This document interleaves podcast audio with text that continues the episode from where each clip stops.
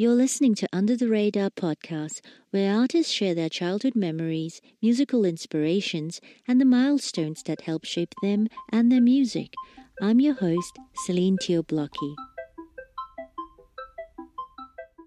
As a keen musician in the Portland DIY music scene, Catherine Paul, or KP, spent her early years playing in bands with pretty much all white folks. When she started writing as Black Belt Eagle Scout, it was for people like her Indigenous, queer, and feminist. In 2016, she released these songs on her debut, Mother of My Children, an album that made many best of lists.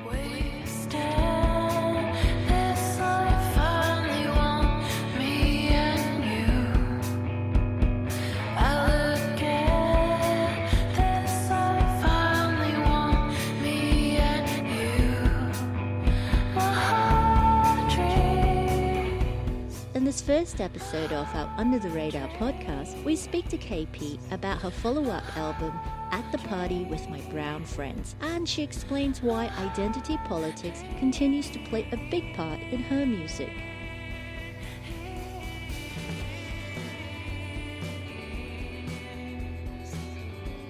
My name is KP, and I'm from the Swinomish Indian tribal community in Northwest Washington, and I play music. I have a band called Black Belt Eagle Scout. I was in a in a project uh, several years ago, and one of the names that we didn't choose was Black Belt Eagle Scout, and so that name had sort of been floating around. Names are really hard for me to come up with. and what I've learned from the name is that, like, you know, being a black belt, being an Eagle Scout, obviously those are like the highest things you can get in those um, categories of, of doing things in life. And I've just taken that and thought about what it is that I'm doing with music. And the thing that I'm doing is trying to be the best I can be in my creative life. You grew up on a reservation, you said. What was a perfect day in your home like when you were growing up? Oh, that's a nice question. I remember a lot of grass. When I was a kid, I used to have a trampoline. So I was, my family was the first family that had a trampoline on our reservation. Then everybody started getting trampolines. And so when I was a kid, I would go outside and I would jump on the trampoline for a really long time. And then I'd like get off and then I'd lay lay down in the grass next to it and I just stare at the sky and like that's what that image pops into my head when I think about like my childhood a lot. Um, I would also think about you know going to our annual powwow when I was a little girl. It was always during my birthday, so it was either on my birthday or like a a day before or a day after and everybody would be there. Our whole family would come to this powwow. It's called All My Relations Powwow. My my grandparents, my uncles, and my parents put it on, and it would just be such a fun time because while the while the powwow was happening, people would say "Happy Birthday," you know, like, and it would just be really nice. I had a good a good childhood, good memories.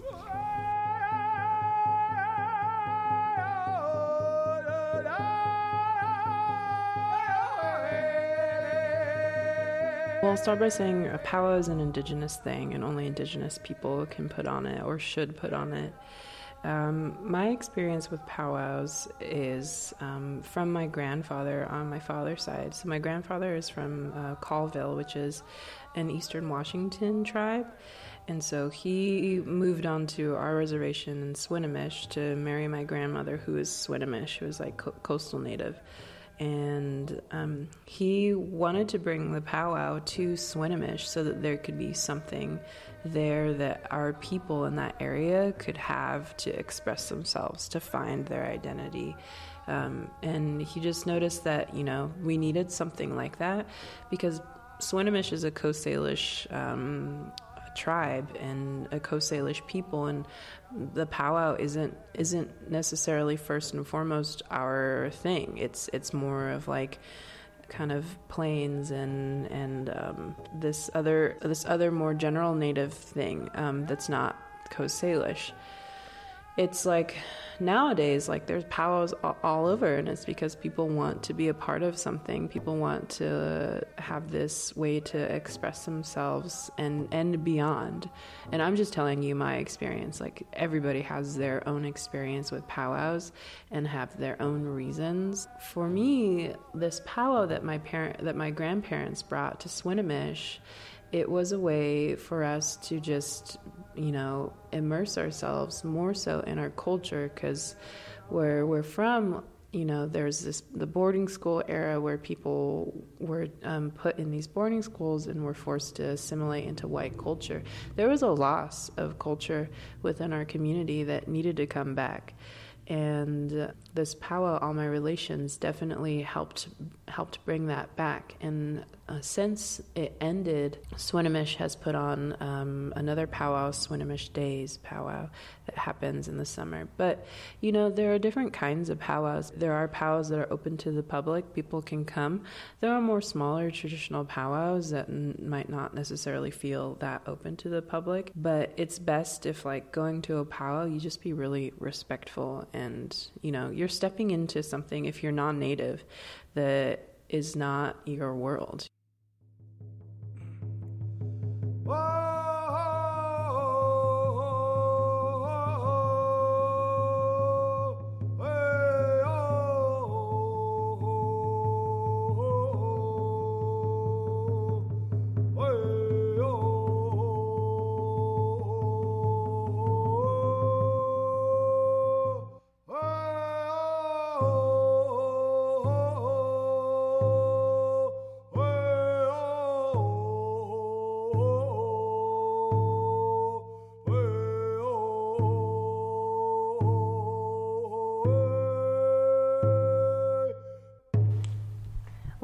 the Drum, that's my grandmother.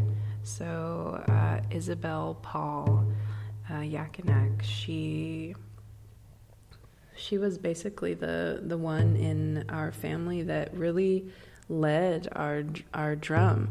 I was visiting with my uncle recently, who's my dad's brother, and he was talking a lot about her, and it was, really really nice to hear stories about her because he was saying that you know everybody on the on the powwow uh, on the sorry on the big drum within the powwow they they were they were good singers. They were good drummers you know they could get along okay. But he was telling me that my grandmother she really like led the drum group. And when you heard her sing like you could tell that this was a powerful drum group because of her. And a lot of people started calling her the lady of the drum um, she was at times the only woman on the drum, and sometimes my aunts would pop in here or there, but she it was her and my grandfather that really led that drum group. This we're called the Skagit Valley Singers, and um, yeah, I, I like I like that that phrasing. It's it's nice to know that people saw that about her and identified that about her, and that was that was what she was called. Do you think about that when you, because you you sing and you write and you play so many instruments, but I understand that drumming was one of the first things that you took up. Mm. Yeah, I mean, sometimes I do think about it. I think when I played the drums, I mostly just think about my family in general it's it's a healing thing to be able to think about your family, especially with what I'm doing with my music and trying to express my identity and and you know put that out there for people to listen to and to take in. So I do end up thinking about her and I end up thinking about my parents and my grandparents cuz they're they all, you know, they're they came before me. They're these people that laid these foundations so that I could do what I'm doing, so that I feel you know confident and empowered enough to do this music that I'm doing. Um, but it wasn't necessarily like the the big drum or the hand drums that that inspired me to pick up the the uh, drum kit.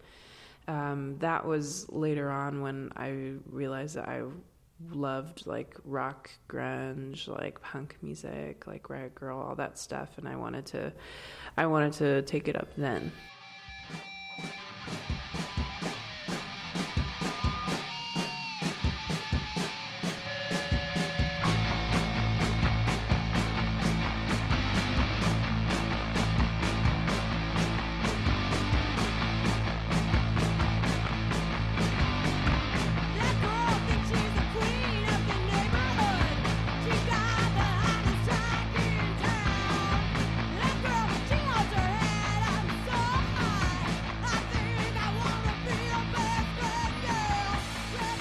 Definitely think it was letting go and being just like so free within music that is really appealing to me and being really like outrageous and taking risks like that it, within music that was really appealing to me and being loud and just like being so loud and expressing so much emotion like that that was definitely something that that I saw within that kind of music that really you know, drew me in that really made me want to want to listen to it want to play it want to learn how to you know how to play these instruments in order to do it myself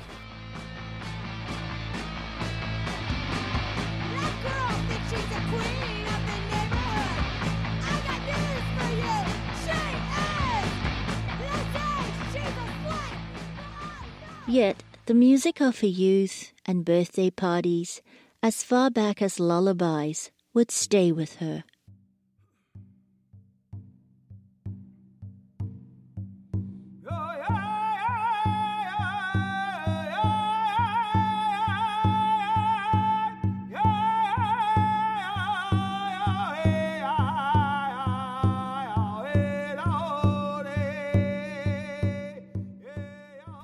Music from from going to powwows and from my dad singing. That was like one of the first kinds of music that I ever learned that I ever you know had within my brain within my body within my heart.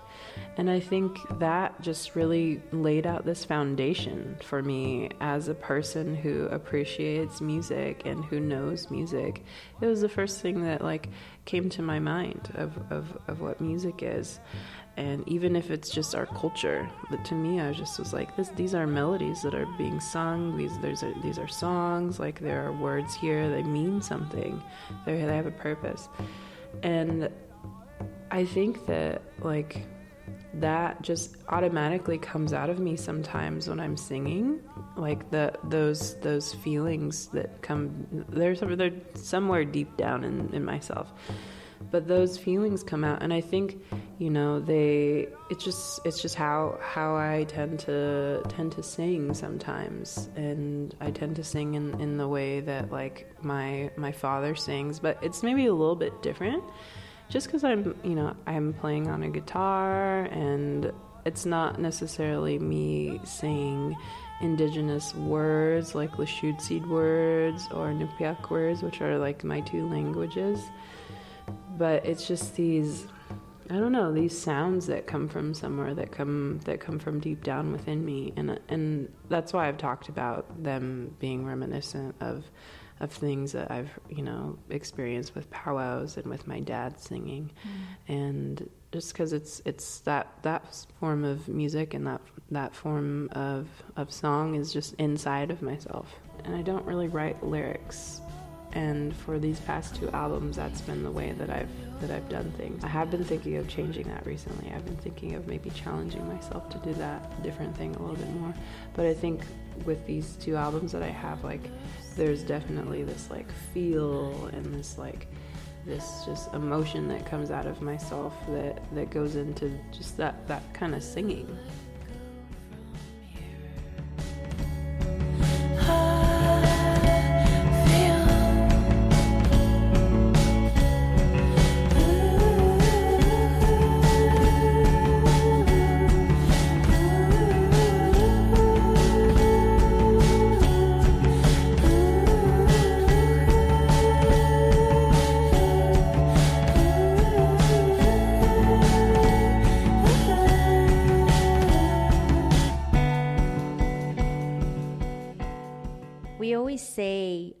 Representation is everything, mm-hmm. right? It's like um, if you can see it, you can do it, you can be it.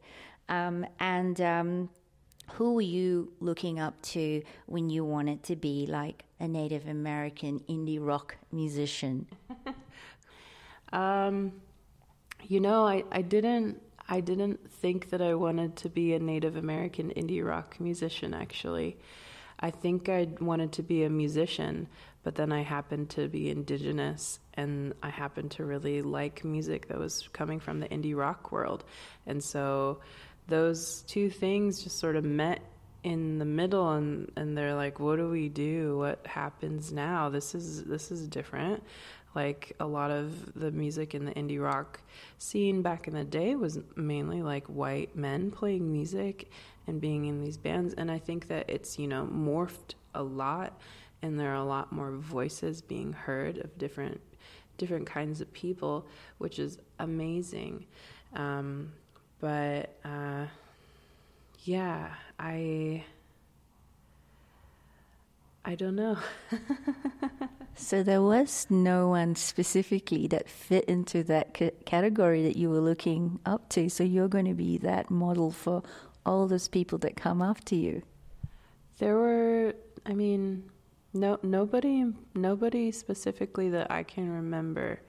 Yeah, I think I think that the past few years of me playing music has really made me think about like what I'm what I'm presenting with this with this music and with this art and think about like oh this is this is not just you know like a rock band it's more than a rock band because what i'm putting out there is my identity and i'm creeping into this music scene that doesn't really have access to that identity you know there's a lot of cultural appropriation that happens and it's because people um, just they don't understand because the U.S. government has has taken our history, the Native history, and like really messed it up, like in history books and like um, on the news, everything. Like there isn't there isn't like truth being spoken most of the time, and so I feel like I've had to just say like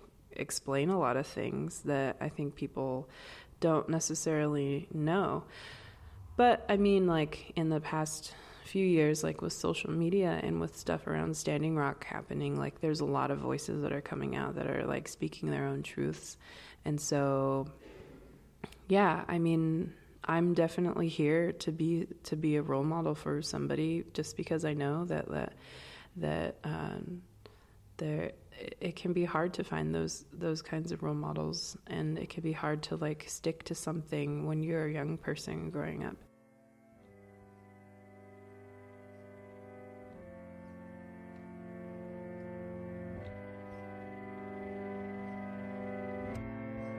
As a teenager, KP was introduced to Quebec born artist and musician Geneviève Castrée. She passed away suddenly in 2016 from pancreatic cancer.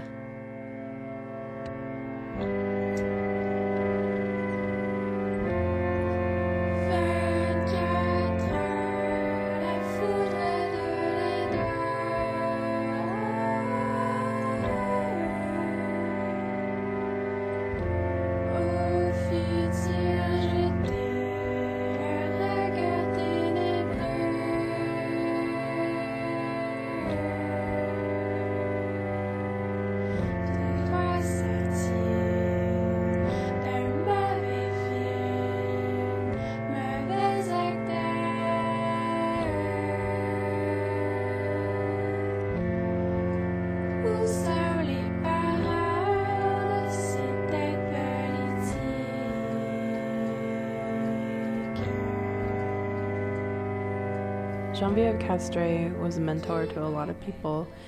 Um, I grew up in this m- small music community in Anacortes, Washington, that had a lot of really amazing music come out of it.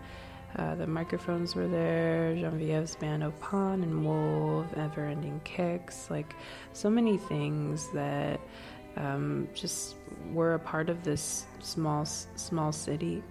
And being um, like living just 15 minutes outside of Anacortes, I happened to learn about the city and like the music. Well, I knew I knew Anacortes, of course, but like I didn't realize that there was such a music scene there. And so I started going to these shows at the Department of Safety, which was this uh, all ages DIY music venue that some people ran that lived there. And I met Geneviève there. I met Phil there. I met um, Kenneth. I met Kevin. I met so many people. But the thing that drew me to Genevieve's music was that it was just her playing it, and she was doing all of these things herself with her loop pedal and with these vocals and with these guitars, and it was so intense. It was so like beautiful, just so raw music that like at that point in my life when I was a teenager, like I was definitely into grunge music. I was into that sort of angst, that sort of like intense intense stuff that like having somebody in this community nearby that like you could actually talk to was so huge for me. And I think it was so huge for a lot of people that knew her. Um, for a lot of people, a lot of the kids in that community, and a lot of the people um, just who were doing music alongside her.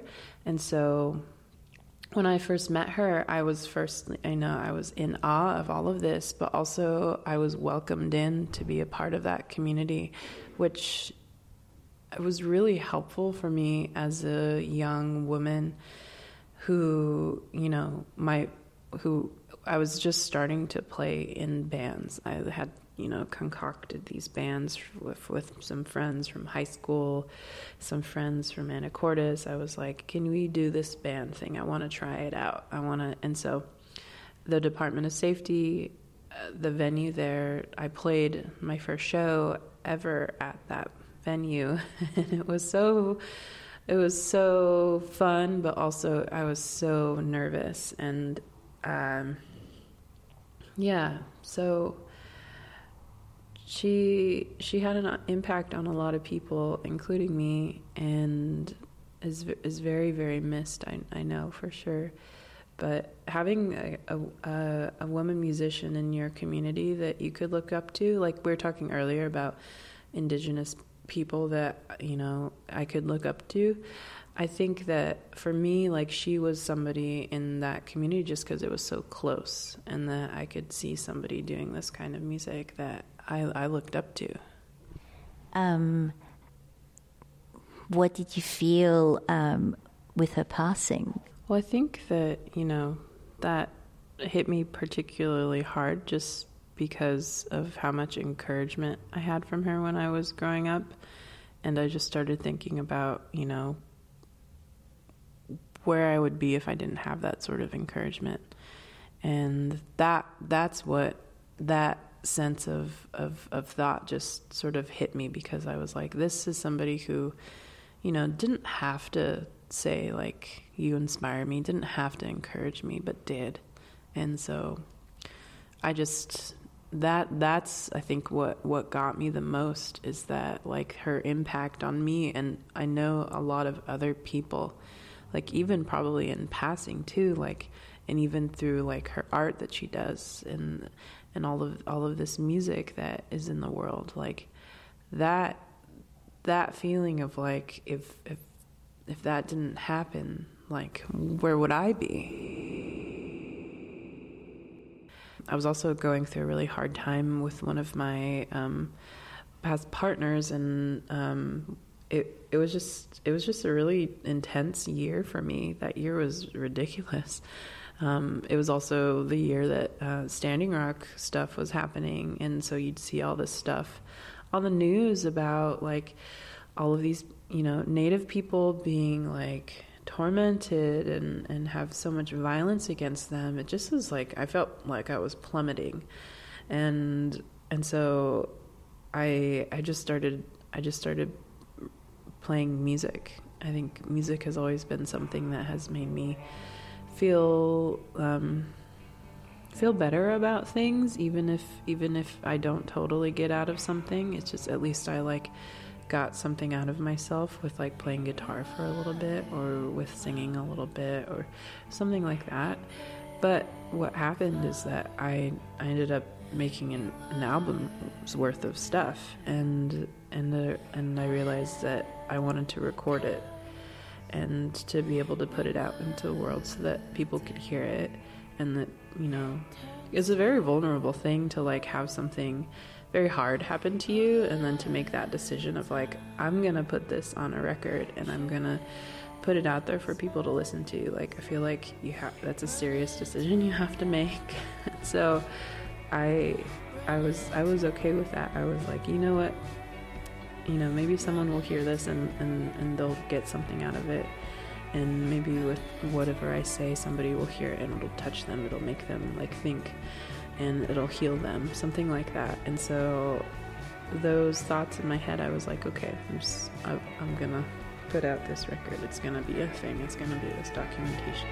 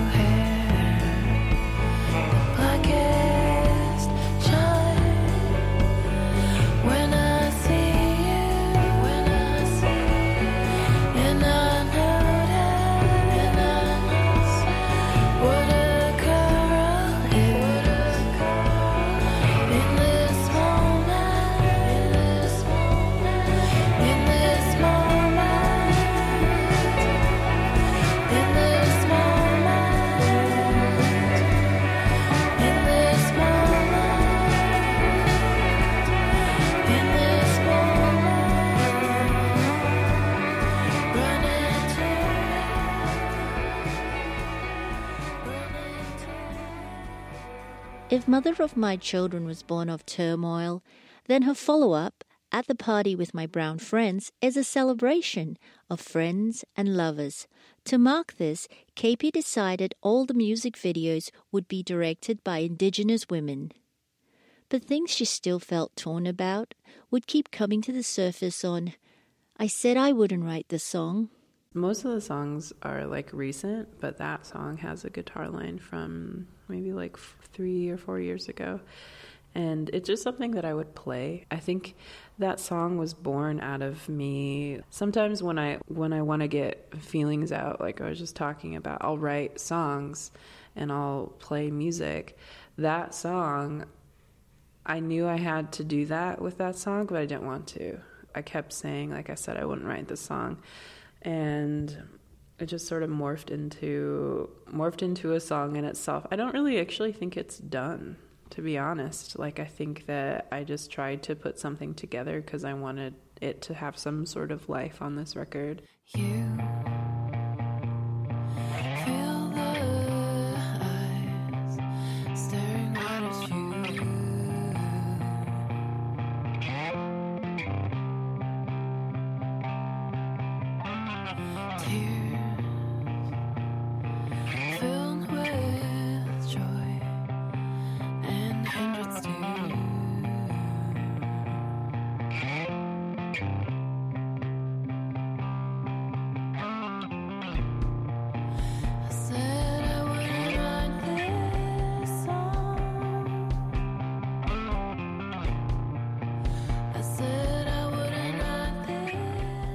it came together in the studio after the guitar line and some of the lyrics were, were made and I just was like I want this to be have these feelings in, in it that are not or I guess yeah are are this like kind of pop kind of hook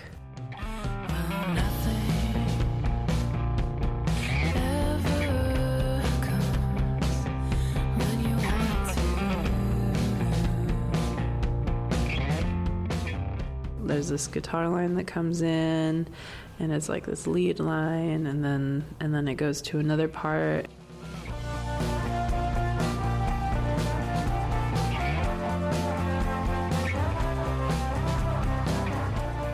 And then it just gets all gets a little bit like condensed and into this really nice like intense vocal and like overdrive like whammy guitar line part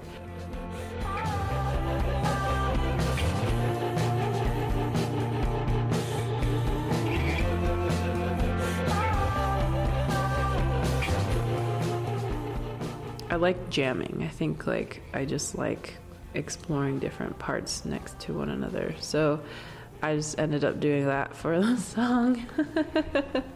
but I think that'll, you know sometimes like you just have to let go and and and get things out even if it's hard for you to do that and I, I find that I struggle with that sometimes too. Like if, for instance, like this this past year, I had to have a lot of conversations with some friends that like you know we've been distant for a little bit, and I was like, we can't be distant anymore. I have to figure that out.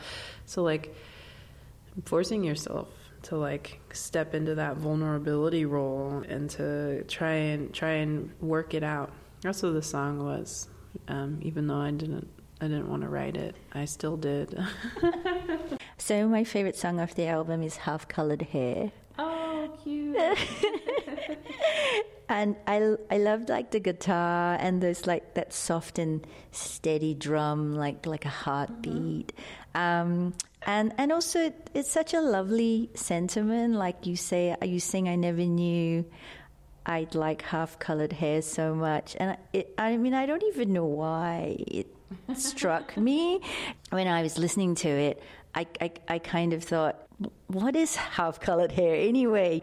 And and then I then it forced me to think about, oh, what what is half colored hair? And to me, it was like somebody who's like caught between two worlds. Oh. And in some form, we all are. Mm-hmm. I really like what you just said. That is definitely something that I think one could could very much find within this song. Um, Half colored hair is about desire.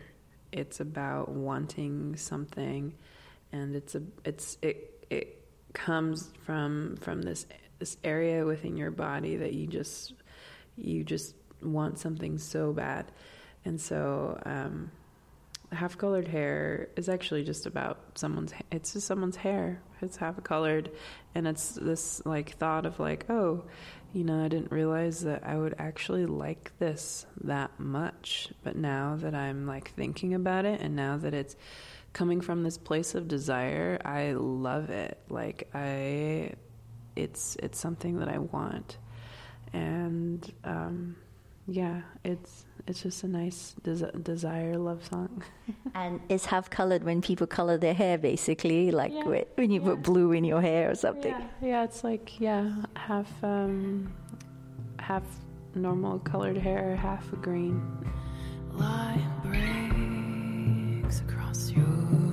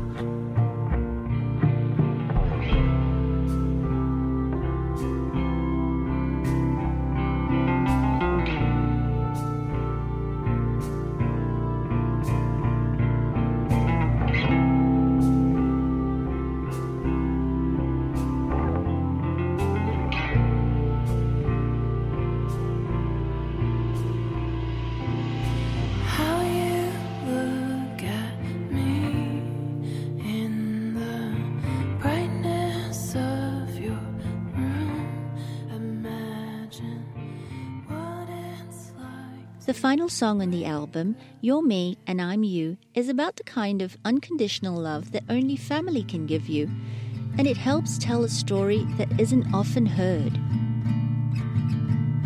My mother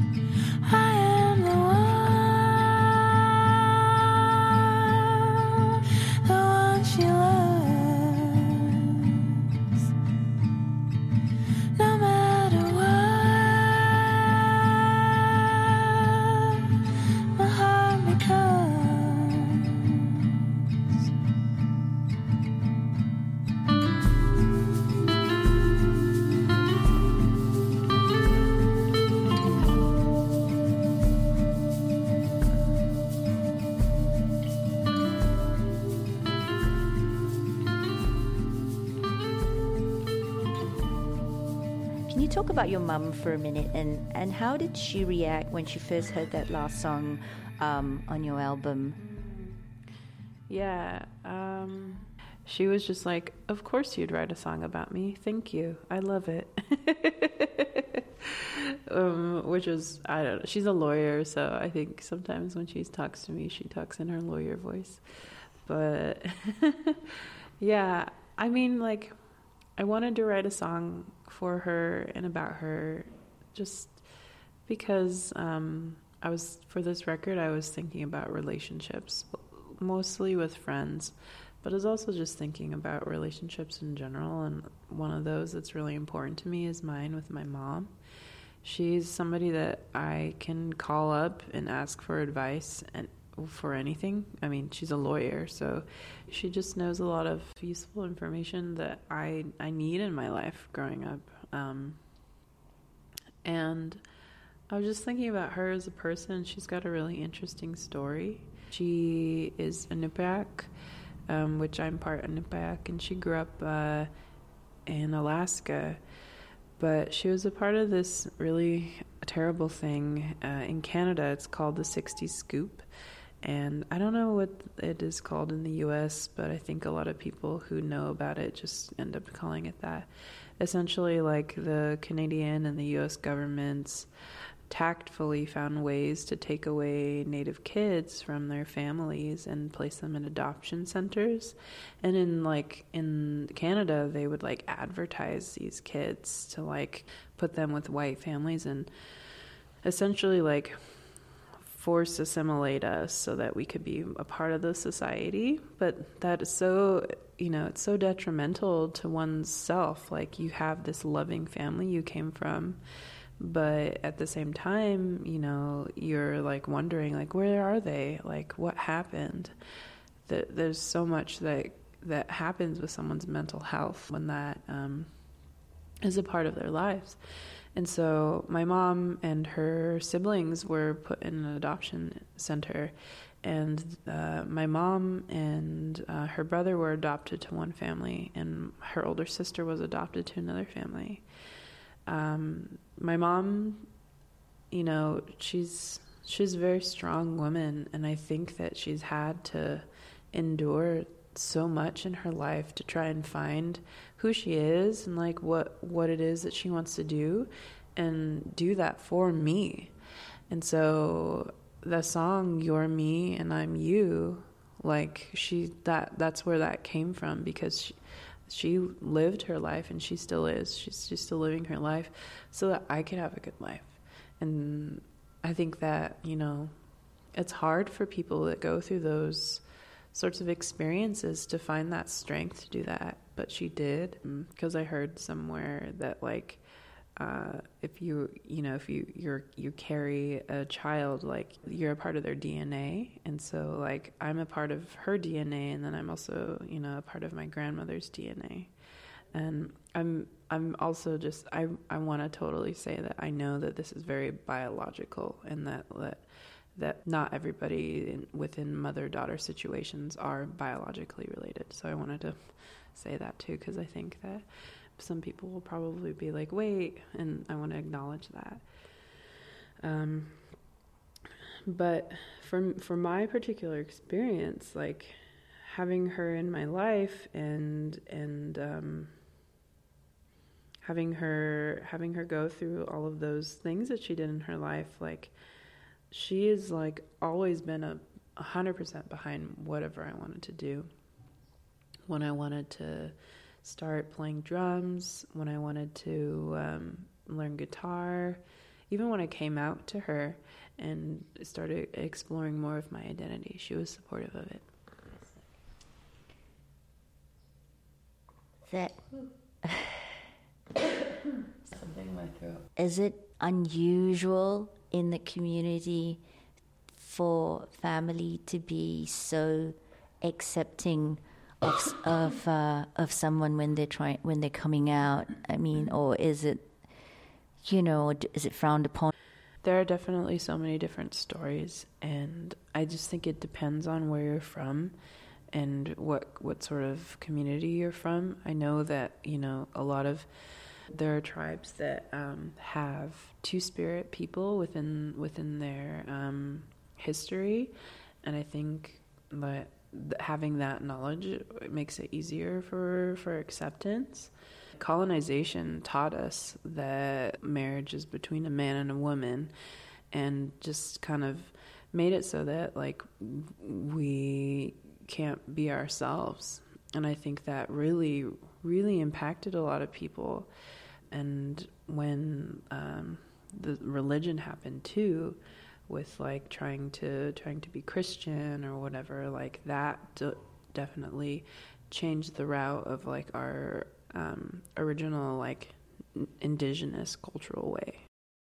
Being so specific about her identity in songs and at her shows has meant that KP has received some blowback for comments that she's made about wanting to play her music for brown people. In this climate, of course, the things she's carefully trying to speak out against in nuanced ways appear to have been called out by the very transgressors as racist. When you had that song come out, uh, Indians Never Die, and you've had a couple of interviews where you've really had to like talk about who you were writing your songs for and like mm-hmm. who you wanted to see in the spaces that you were playing. I looked through some uh, social media posts, and some people were just kind of um, really off mark and saying things like, oh, she's racist because she's now saying that she's not playing this music for white men, which probably feeds very nicely into what you said that white men can be so like sensitive uh, yeah. to hearing stuff like that. But uh, but I also wanted to think about like I understood where you were coming from. You're always like measured and trying to find the right words, but still wanting to say your truth. And if that's going to piss some people off, then so be it too. And, and I think that's like really important. But I feel like, okay, so your music, it appeals to me for all kinds of reasons, just on the very surface level of they're good songs mm-hmm. and I love the lyrics. Um, and even if there was no uh, identity politics tied up in there, I would still listen to it. Mm-hmm. But it's even better that it has that. Um, so, and and you've mentioned a couple of times about healing, and I do think I do get that from your music. That it at the, at the end of the day, if I boiled it down, I, I would say yes, your music is about healing. It's about being able to like transfer that feeling of I've been through this, and look, you know, I'm here now um, and so it's for anybody who's been through some kind of even small tragedy, you know, in your life, you've lost someone or you're not with someone anymore. All those things are big things when they're going on, right? So, I and I feel like okay, your music first and foremost is for brown people, people like you, people like me, women in general, people of color, but also like if there is a white dude out there who likes the songs and gets into it, you're not going to say, "Don't listen to my song," you. what do you think? I'm glad you asked that. Yeah. Um, I can't keep people from coming to the shows. Like, that's just a thing. You can't do that. Like, um, and I think what I can do is I can set boundaries for myself and I can say, you know, like, this is how I feel about something. And if, you know, you're okay with that, come to the show. If you're not, then this music probably isn't for you. Um, you should find some other music to listen to but um, yeah, I mean, I think I think that a lot of people with playing these shows that we we've been doing on the tour, like there's been definitely a mix of, of, of crowds that come out. Like some crowds are more indigenous crowds, definitely. Some crowds are have have more white people in them, more white men especially. And I think you know, at at one point that did make me very uncomfortable just because growing as as a musician like you just go through so many emotions especially when you're on the road and you're like what am i doing? Like what is going on? Like am i doing like why am i doing this music thing? Is it is it okay that i'm doing this? And i've just come to realize that like everybody's just going to come to the show.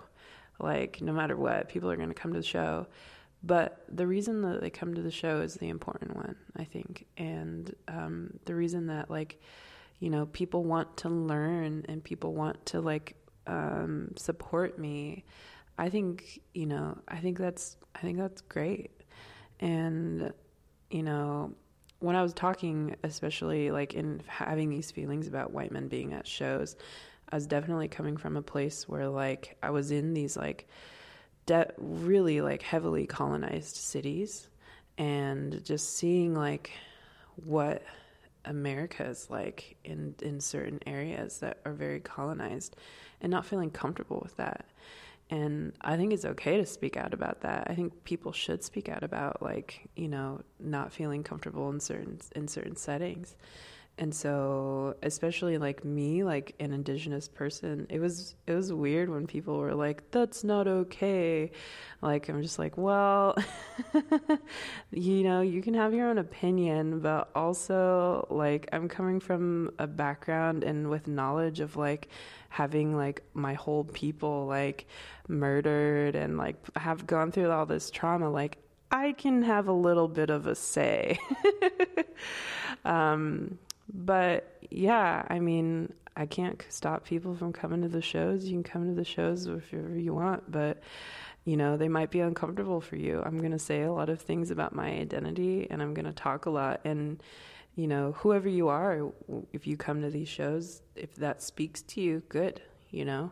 You know, I want people to to learn more about indigenous culture in the right way, not from like these weird like cultural appropriative things, not from like secondhand stuff. Like I think that people like need to hear about our stories from the source.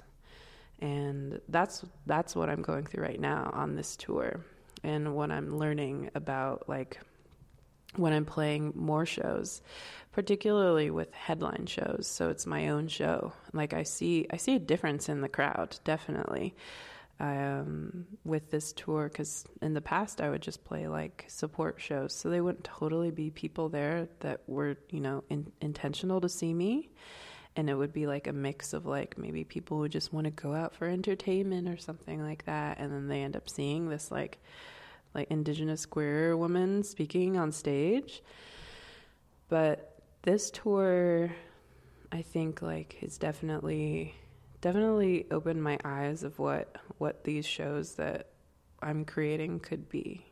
And I'm excited to explore that more. What does it mean for you to be the person that you are, feminist, queer, Native American, all those things, musician, at this particular moment in time?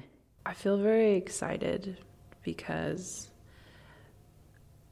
for the past like year or two like I've I've been on tour and I've been meeting so many people and I realize that there are a lot of people like me that are out there that are doing things.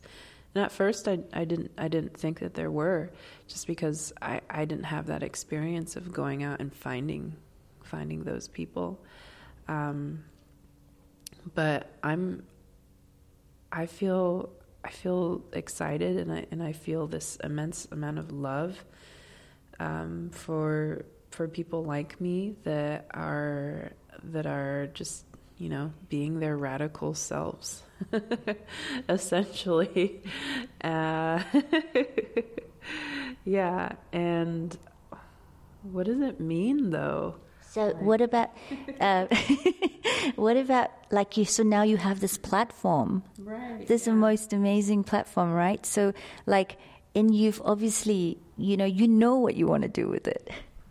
I want to share power. I think that is important, especially, um, you know, in this in this day and age. I think that a lot of people have a lot of things to say, like a lot more than I do and you know probably even some of the same things. And especially being like indigenous queer and like a feminist like there's a lot that that that needs to change within like this music system that we have and you know our politics or even like lack of politics too. Like there's a lot that needs that needs more representation of of these kinds of voices. And so yeah, I do. I do have this platform that that I that I am you know taking out onto the road, talking with people, and um, I I definitely I want to share I want to share it with people. Um, there's this really cool band called Weed Rat. They're from Albuquerque, and one of my really good friends, Becky, is in this band, and she's just this amazing like punk musician. Like in in high school, like I wish that, that her band was was my favorite band back then because that that would have meant the world to me. And there are a lot of there are a lot of people like her and a lot of people just you know indigenous queer people um, speaking their truths and, and, and trying to trying to reclaim things and just trying to live their lives in the best way that, that I think we can.